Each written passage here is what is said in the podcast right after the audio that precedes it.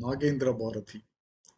எனது சிறுகதைகள் தொகுப்பு ஏழு அமேசான் கிண்டிலில் வெளியாகியுள்ளது. இதில் வாழ்க்கை பயணத்தின் இன்பமும் துன்பமுமான பல நிகழ்வுகள் சிறுகதைகளாக வெளிப்பட்டுள்ளதால் இதற்கு வாழ்க்கை பயணம் என்று தலைப்பிட்டுள்ளேன்.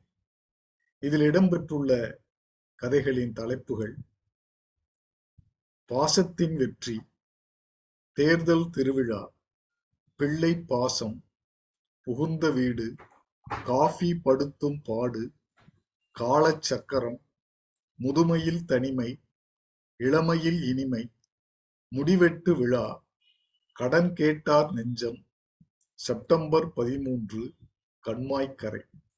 எனது இந்த சிறுகதைகளை படிக்க விரும்பினால் நீங்கள் அமேசான் சைட்டுக்கு சென்று Nagendra Bharathi Tamil N A G E N D R A B H A R A T H I T A M I L என்று டைப் செய்தால் கிடைக்கும் எனது கவிதை கதைகள் மின் புத்தகங்களை படித்து மகிழுங்கள். நன்றி வணக்கம்.